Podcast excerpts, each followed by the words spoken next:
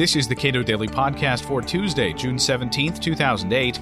I'm Caleb Brown. The next president will inherit an Iran that has had no diplomatic dealings with the United States for some time. How should he react? None of the options are good ones, but some are better than others. Justin Logan, Associate Director of Foreign Policy Studies at the Cato Institute, comments. I hear people say, and it has confused me somewhat, Iran is a natural ally to the U.S., and I've never been completely comfortable with that statement because it can mean, I think, one of two things. One, yeah, we should engage them, we should talk to them, and maybe the political pressure will move upward and the, the leadership there will have to pay some sort of price because they do have a history of representative democracy. And the other is Iran is a natural ally of the U.S., so we need to go and get rid of the leadership, and we will as the story goes, be welcomed as liberators, all these uh, wonderful things, uh, a thousand flowers will bloom. Right. I'm, I'm, that's a pretty sweeping statement, the business about Iran being sort of a natural ally. And I, am cynical enough that I'm not particularly uh, inclined toward the idea that there are sort of natural allies or natural uh, adversaries. A lot of people make that argument based on historical considerations and based on uh, certainly the current uh, objective of uh, doing things like combating Al Qaeda, which recently has been issuing statements critical of Iran. And there's sort of that natural sectarian tension between uh, terrorist groups like Al Qaeda uh, and Iran. But I think that the, the, the, argument that there is some sort of uh, uh, button waiting to be pushed that will allow the otherwise perfectly aligned interests of Iran and the United States to, to be revealed uh, is a bit is quite a bit more sweeping than anything I'd be comfortable making. You argue that things can get worse there for U.S. interests. Sure. Um, I, the article that I wrote in the American Prospect talked a little bit about uh, the discussion of Iranian politics before the advent of the current president, Mahmoud Ahmadinejad. And there was a real sense that Iranian politics was sort of irrelevant, that all of these people were committed uh, adversaries of the United States. Uh, that all of them were perfidious, all of them were uh, sort of vicious, vitriolic opponents of the state of Israel, and on and on. And we discovered with the election of, of, of Ahmadinejad that in fact things could get a lot worse. Uh, and he didn't campaign based on confrontation of the United States, but rather on uh, sort of economic populism.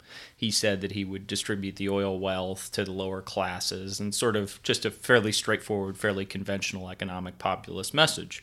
Well, as one could guess, uh, the his economic policies have been disastrous for Iran. Uh, even with oil prices soaring as high as they are, uh, the Iranian economy has taken a significant downturn since the election of Ahmadinejad.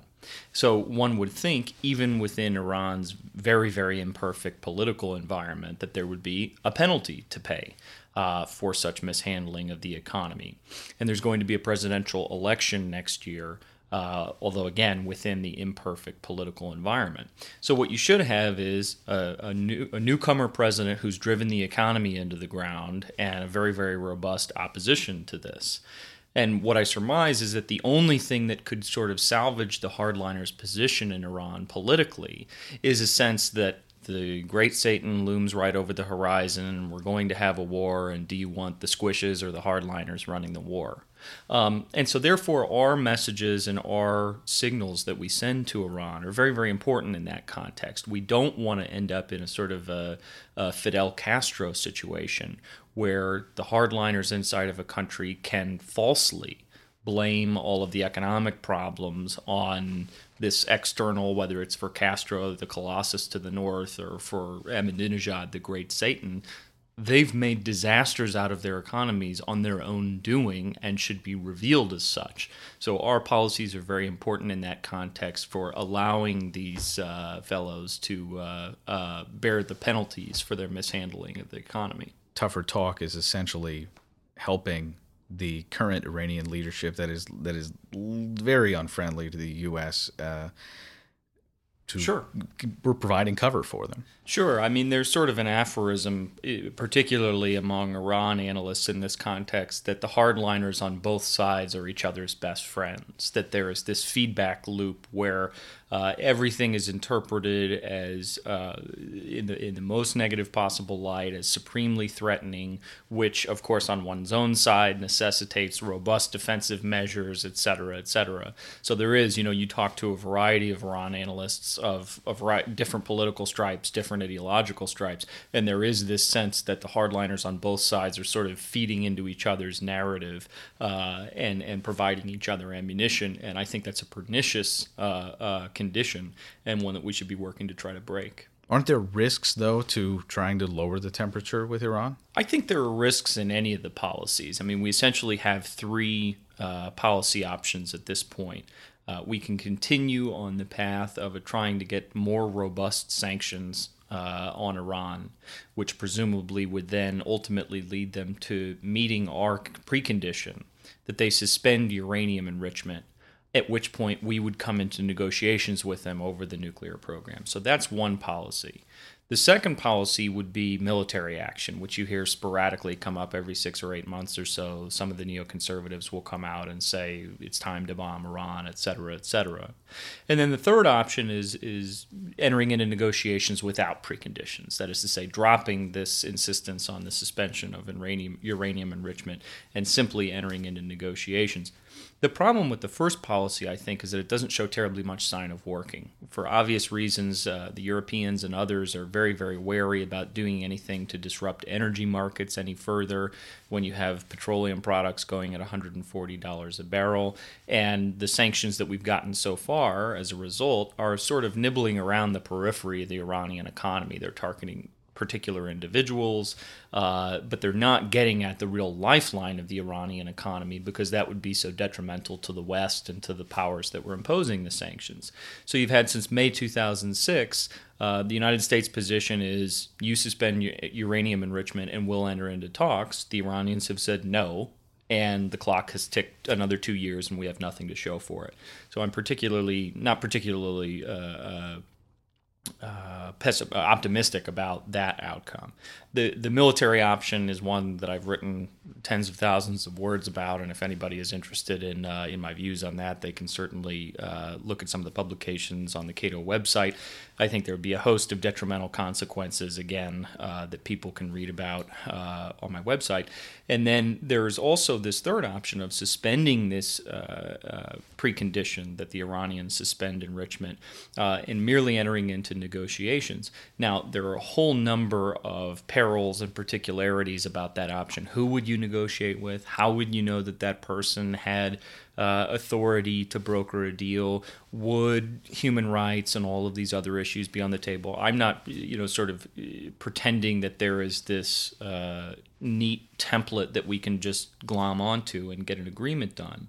Um, but even when you talk to European members of parliament, uh, and I'm not talking about sort of the European left, but mainstream members of European parliament, that's what they really would favor because they're seeing what I've sketched out the clock running out, nothing changing, and this chance that we're going to sort of stumble up to the finish line and then confront one of two unpalatable outcomes either military action to try to slow down the Iranian nuclear program or acquiescence to an Iranian bomb. Um, and as I've sort of mentioned, I think that negotiations are perilous and they could quite well fail. I mean, I don't mean to hold them out as a panacea or a sure thing, but it seems extraordinarily strange to me to be talking about military action before we've even proffered a deal in the first place. That is to say, these are the contours of, uh, of our deal. You could take it or leave it. And then, if one concluded that military action would still be preferential to containing and deterring a nuclear Iran, that option is still on the table, which is to say, diplomacy doesn't foreclose any option down the road.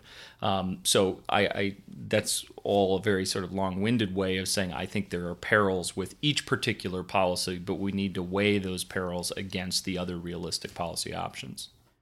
Are there any parallels that can be drawn between the U.S. experience uh, with Iran and the U.S. experience with Libya over the last couple of years? I'm not an expert on the Libya case, and I'd be. Uh, but that uh, seems to be a pretty clear-cut case where, uh, you know, a long stretch of diplomacy achieved a, a, a, pretty real and effective result. Right. You have this narrative that emerged uh, a few years ago that one of the great vindications of the Iraq War, for example, was that it caused Libya to give up its weapons of mass destruction program um, and uh, sort of broker a deal with the United States. Um, and that's a, a, false narrative. The diplomacy had started, uh, I think it was 1997, uh, as early as that, in the Clinton administration. And it had been a very painstaking, very low profile, very sort of unglamorous, grinding pace of diplomacy. Uh, and I, I do think, in, in, in all candor, that the Iraq, the demonstration effect of the Iraq War did have a you know a role in changing the Libyan calculus and saying, look, we've come along this this diplomatic track so far, and that doesn't look particularly appetizing. So let's bring this to a close. But I think that also illustrates how long and difficult and painstaking diplomacy is, in the sense that it took several years, uh, even in a much less advanced uh, nuclear program, uh, to get a deal done. So that, that the point of the article was to say that U.S. posture in the world, in particular U.S. posture toward Iran, could play a role in, in, in giving the hardliners in Iran ammunition in the upcoming election. And we should be very, very wary of that. And I think that at the very least, lowering the temperature, lowering the all options on the table uh, uh, rhetoric would do a great deal to cause these fellows to have to take uh, responsibility, to have to pay the price for their utter mismanagement of the Iranian economy because people are terribly disenchanted with that. And I think the only thing that could provide a sop to the hardliners uh, is a sense that war is coming and they need the hardest line faction to deal with it. Justin Logan is Associate Director of Foreign Policy Studies at the Cato Institute. His article on Iranian leadership appeared in the American Prospect. You can read it at cato.org.